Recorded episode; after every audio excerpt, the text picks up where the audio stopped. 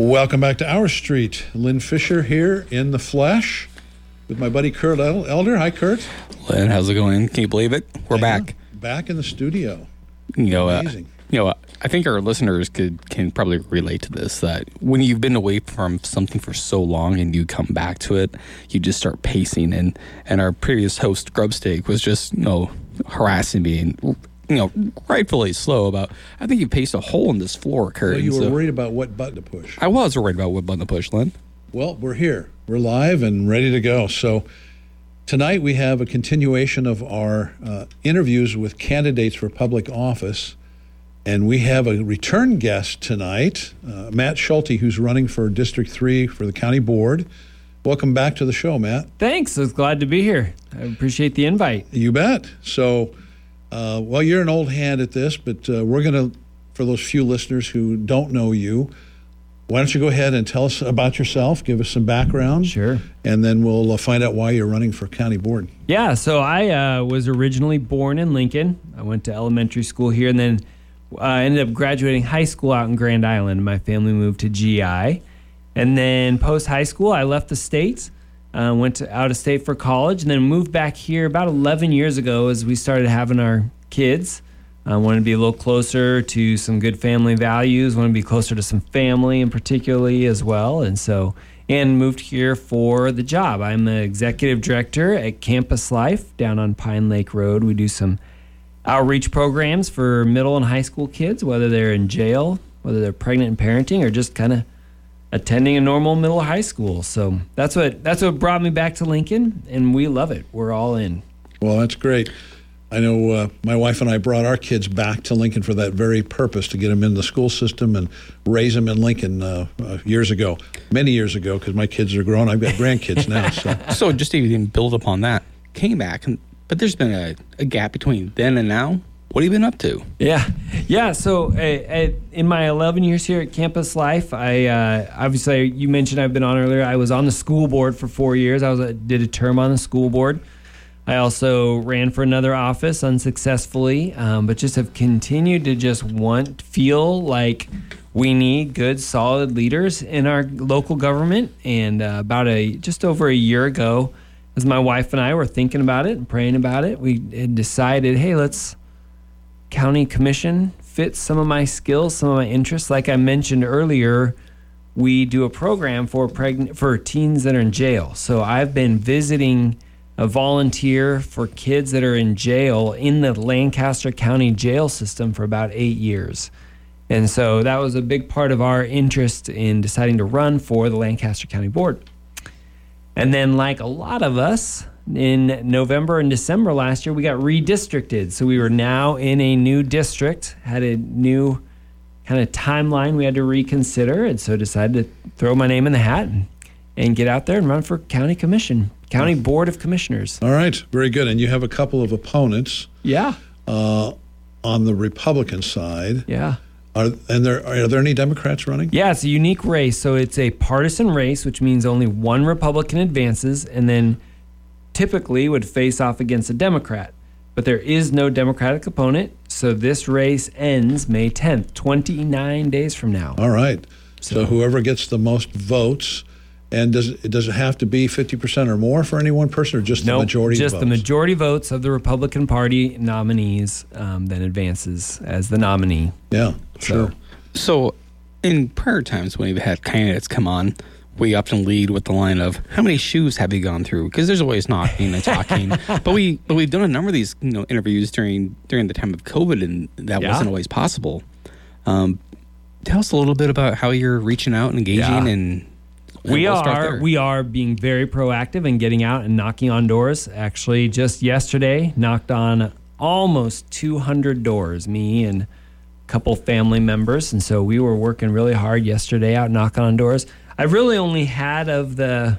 Oh man, I don't even know for sure. I I could have calculated the number of doors, um, but over a thousand doors, probably approaching two thousand doors. Of those people we've talked to, I've really only had one person when I knocked on their door, you know, put on a mask and really show some extreme COVID caution. I think for the most part, people recognize we're outside, we're having a conversation. I'm not entering their house, so Um, but yeah, I've been out, well, knocking doors, making a bunch of phone calls, doing some direct mail, all that sort of stuff. All So- that good stuff. So you had just said that it's the majority winner gets that nomination and will be that person coming in. They will be the new county county commissioner. Just trying to understand what what the district looks like. so so there's a number of Republicans. How many of them are registered registered to vote within that area? Uh, there's a well, I don't know how many are registered, but there will be about 14, 12 to 14,000 Republican votes cast. And of those, district. what percentage of them vote in city elections like this? So, it, so the district includes a chunk of the south edge of city, but then it also includes a bunch outside the city. Sure. So there's a lot of people in Hickman, Firth, Panama, Sure. Hallam, um, Denton that are in the district as well. Um, so I guess I don't know for sure of those 14 how many thousand, how many are in a city election. I can tell you this: um, mail-in ballots went out last week, and there was about 3,500 Republican mail-in ballots sent out, and almost 3,000 of them were in the city, and 500 were outside the city. Well, yeah. So you know, if we look at like a normal city election, you know, we usually get about thirty percent just return rate, and, and so that'd be about forty two hundred total voters. Yeah. So if, if that number holds true, we're on a perhaps a good record breaking election this season. It's possible. It's really possible. So I, as I now we're still a little early on to know for sure, but we're seeing not quite as many mail-in ballots as two years ago, but still significantly f- more than four years ago. Which Right. And, and so it's the reason that I bring it up at that is that, you know, when campaigns, you know, when there is so many mail in ballots within the city in different areas, there's just di- different strategies and just how Yeah. you have to get your message out and how you plan out your knock walk talks and all, all Yeah. that just it's just a it's just an operation. Yep, it is. It does. It takes a lot of work, and and we're we're playing quite the strong ground game to make it happen. So Well, wonderful. So go ahead. Lon. I was going to say, let's talk about some issues. yeah, um, Do you, can you describe what differentiates you on particular issues from your opponents? sure. So I am running against an incumbent. One of the opponents, Deb Schorr, has been on the county board for 20 years. Travis Filing is brand new into politics. No, I shouldn't say that. He is actually on the city. Um, I don't know what it's called. The City Council of Panama. That's a different name, but same idea. So Board of Trustees, perhaps. Uh, there, there, it, there it is. So all three of us have been involved before. Um, as I tend to look at it, I tend to think, hey, this is a Republican primary. So how should a Republican decide? Um, I don't believe that they should decide necessarily on uh, personality. Um, I, although if there's some ethical issues or something like that, obviously you'd want to address that. I don't see that in any of us. But in, instead, I would say we need to be measuring the candidates based on the agreed upon values that the Republican Party has set. The Republican Party has set a series of values both locally through our county party and through our state party, and that's what we should measure candidates on. So things like um, fiscal responsibility, making sure dollars are being spent as much, you know, size of government, government um, impeding on our um, liberties. Um, there's, you know, the Republican County Party has a very strong stance on pro-life. You know, all these sorts of things, and that's how I feel like the Republican, you as a Republican voter, can really find out best. Don't look at personality. Don't look at who's the prettiest or the handsomest or got the cutest family. Although I, I will win the cutest family Yeah. one. um, but instead, let's. I think Republican vote, voters should measure based on their ability to deliver on the platform. And so, So, so I, I, I- I can see how a voter can decide on some of those things, but how does the county commissioner affect pro-life issues in the county? That's a good question. So generally, there is not a lot of pro-life stuff that happens in the county. Um, however, there has been times in the past where the county has proposed funding for Planned Parenthood. Um, as a matter of fact, the, the the sitting commissioner did propose funding for Planned Parenthood. So while they're not necessarily creating policies or anything like that that that decides whether or not abortions should happen in Lincoln, but the funding of Planned Parenthood would be a way that the county has attempted to lean in on that before. And you would agree that Planned Parenthood is more than abortion? yeah, Okay, I- I just just saying that that's your submission words. That's all. So let's talk about uh, some other issues. How about uh, the jail system? You mentioned that. Yeah. Wonderful. Uh, the county jail, and you've spent a lot of time working with teens. So teens are in a particular part of the county jail. They're not in the general population. Correct. They got actually a totally separate facility. Um, if you're uh, if you're picture you driving out of downtown Lincoln, you got the McDonald's on your left, those big huge grain bins Right. on the right, the p- penitentiary right in front of you. On the top of the hill behind the penitentiary is the Lancaster County Youth Services Center. That is the jail, county jail for teens. Okay. And each night, 30 ish kids, teens, are in jail up there as a part of the county system. Um, then there's two other juvenile facilities in Lincoln as well, but they're actually state facilities. But the county jail for teens is a separate building. Now, is this is this where they're waiting, or where they're being they've they're serving a sentence? Uh, for the most part, if they are kids that are ending up there are awaiting trial or serving out a short sentence, um, but you know, or doing a drug evaluation, some other kind of mental health evaluation. So, for the most part, they're not there permanently. If a kid, if a teen gets charged with an aggravated assault or a, or a weapons charge, they will be there until they're convicted, assuming they're convicted. Then they get transferred to the state penitentiary system, which takes them out of town.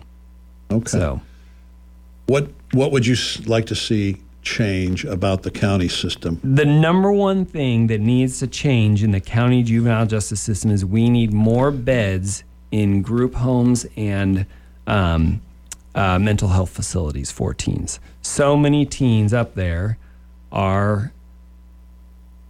You can also end up there. For, you can end up there for a number of different reasons, but they're awaiting a placement. You know, they're waiting while the judge assigns them to go to Boys Town. They're waiting for the judge to assign them. There's a few other group homes in town. And so many of those facilities are limited in their number of kids that they can take. And I believe that's one of the number one needs that juvenile justice system needs is places for kids to be go. Wasn't there a recent article in the in the Journal Star about something about this issue about people are waiting so long, even at the regional center, to you know, find a placement, a treatment, and they were just sitting in the county jail before they could actually Yeah. get services. Yeah, absolutely. That's what's happening at the adult the adult system as well, adult level as well.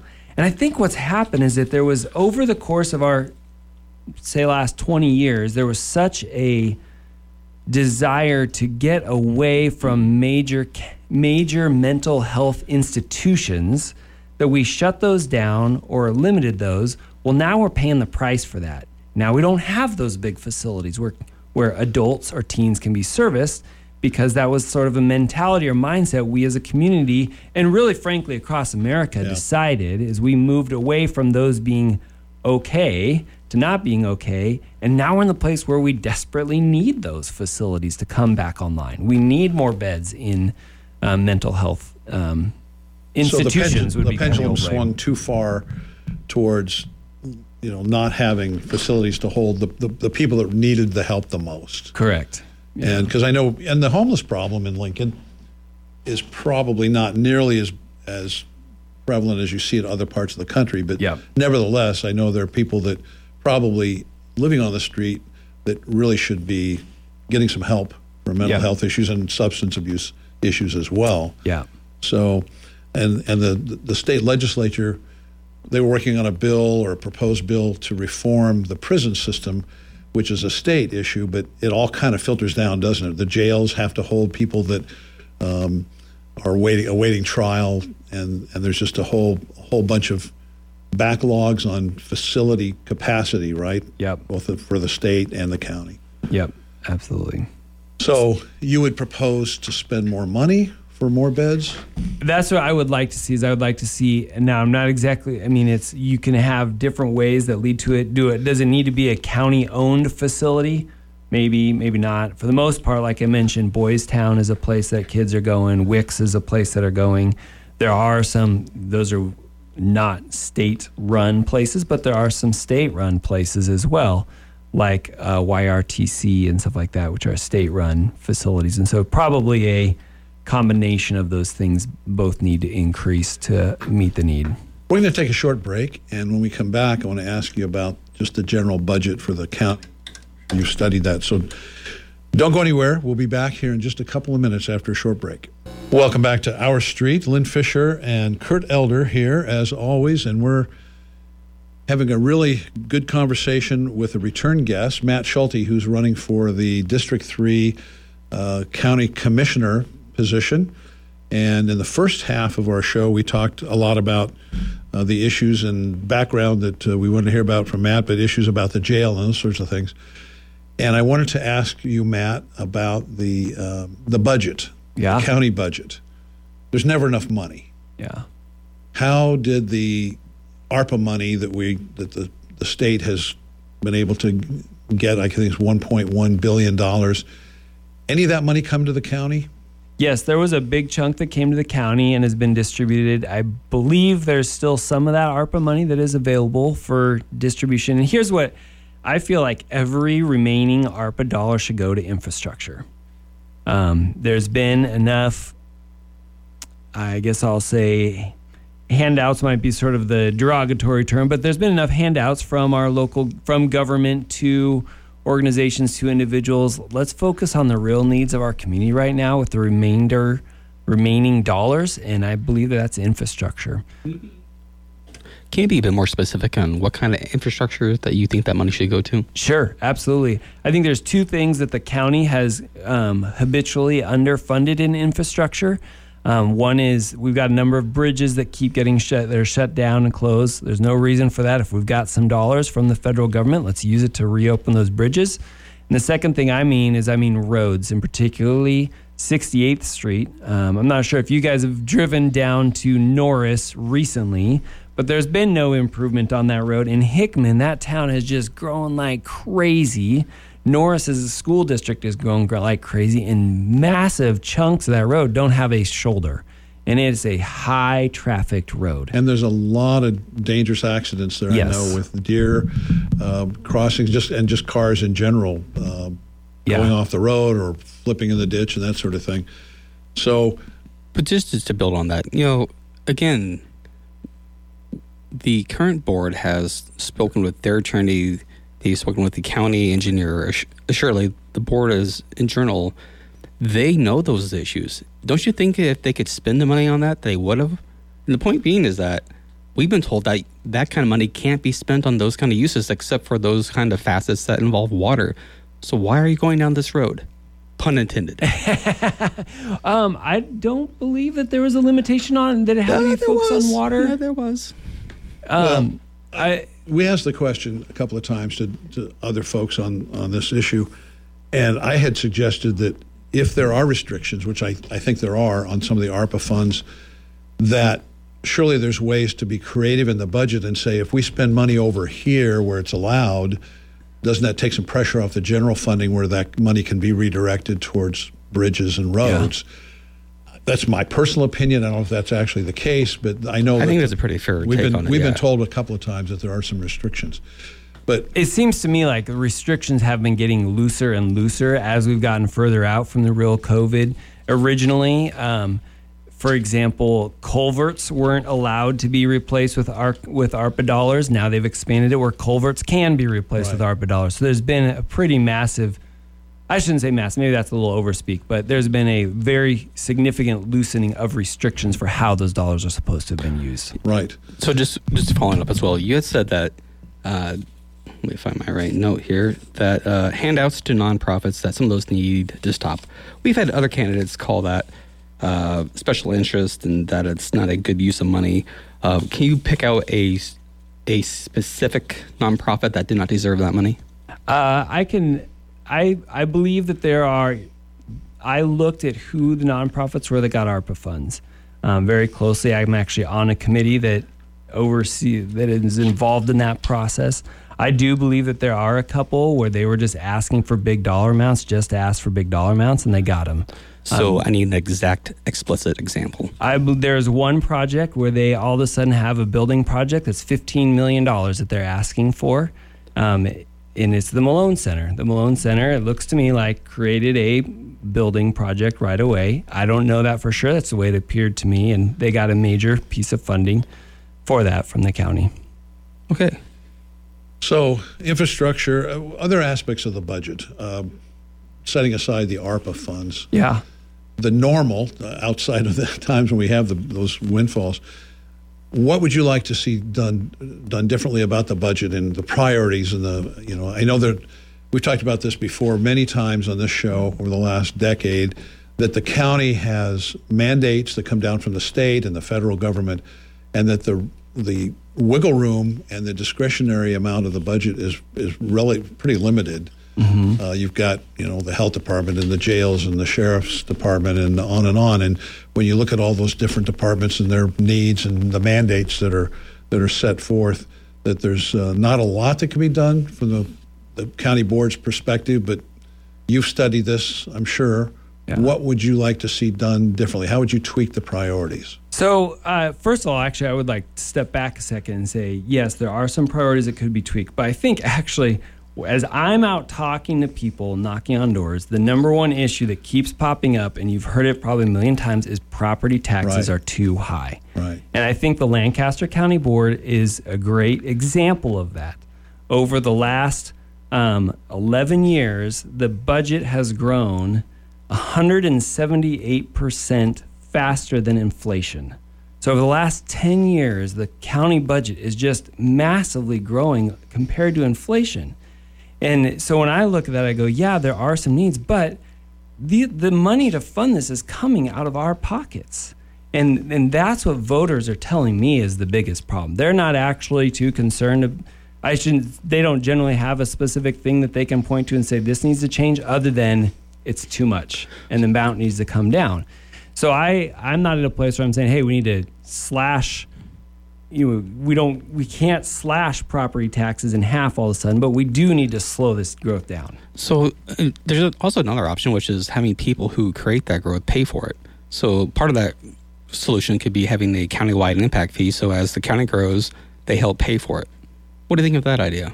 Um, I'm not super familiar with the countywide impact fees um, sure. because, yes, that could address a portion of it, but that also really limits the ability to grow the. It's the, the people from Hickman want to get up the way really uh, on that road, which isn't a, you know, a, a city city road, and that's just a county road. Yeah. Shouldn't they pay a, f- a fee to increase the, the, capacity or quality of that road, and, and, and instead of the city general itself? I well the first of all, just a reminder, this would be coming from the county, not from the city, but right, talking right. about people sure. who live in the city. Yes, I mean there is an option there. Um, that was an option that was explored very thoroughly recently. Uh, I think it was about two years ago when they were looking specifically at some wheel taxes that would be in the county to go to sp- some specific roads that were happening, and that got shut down pretty hard and fast by people outside of the city. So they wanted to complain but not fix it. Yeah. Let's switch over to the South Beltway. That's underway. Sure. That's it's great one. To be essentially what another year will be open, another year to finish it completely. Uh, economic development opportunities along the South yeah. Beltway. What do you see? Yeah, there's some. I I've had the chance to cross that and and look down the road several times as I've been crisscrossing the district, um, talking to people in different parts of the district. It's beautiful. I'm super excited to it's see. It's all it. in your district, isn't it? Yeah, yeah, yeah. It all would be in the district. Um, and so it's beautiful. Um, excited to see it happening. Obviously, some great opportunities. I've, I've got a friend who's got some pretty significant land right near one of them that's hoping to see some development happen over time. I think it's going to feel like it comes fast 10 years from now, but it's going to be a pretty slow process to get started on some of those. But I'd like to see some there's been a long time talk about putting possibly a movie theater down here in the southeast corner of Lincoln to make it accessible to people outside of town, take advantage of some bigger pieces of property. I'd like to see that happen in southeast Lincoln. I'd like to see something over near 77 and where the new bypass is going to come yeah. in. Some either commercial use space. I'm not don't have a very specific thing in mind. We've probably got enough box stores, big yeah. box stores. well, I'm thinking, I'm thinking about you know years ago when the 27th Street corridor that was all connected with with the interstate. You know those those intersections up there, and, and the development over the last 10, 20 years has just been unbelievable. And you can imagine the same thing over the next 10 or 20 years is going to happen on the South Beltway with and, the opportunity there. And there's no Salt Creek tiger beetle down there. yeah, that's right. Well, you watch out; they might find the Knock the, on wood. the, the south the South Salt Creek. Uh, the you know the big infrastructure limiter down there in southern part of Lancaster County is going to be this wind farm that's been approved because it's going to really inhibit some of the growth because you've got some land being permanently converted into these big wind farm towers, which I am supportive of using some non-fossil fuel elect- uh, or energy sources, but where we put it does matter, and I think that is going to be could be one of the inhibitors of growth in that area of the county. Or if people wanted to look at a map in the county and see where that wind farm area has been approved, is that on the county website? Do you know? I I have not seen that on the county website. I have seen it from the company that is constructing those big towers. I what do not what see it. communities are, are they close to? Uh, Bennett, pa- Panama, Hallam, Firth um, areas are the ones that were I. And how how many have they approved? How many towers? I do not know that number off the top of my head, but it's in the 60 to 80 range. It's Okay. a lot. And they are con- concentrated or spread out? They're they're I mean they have to be pretty spread out because of the spaces that's needed, but there you'll be able to see a lot of them from one view. And and how, I- I'm I'm just not familiar with the, the, the whole approval process. The company who's going to do those, they have to negotiate with the landowners individually. Correct. Is there any eminent domain involved?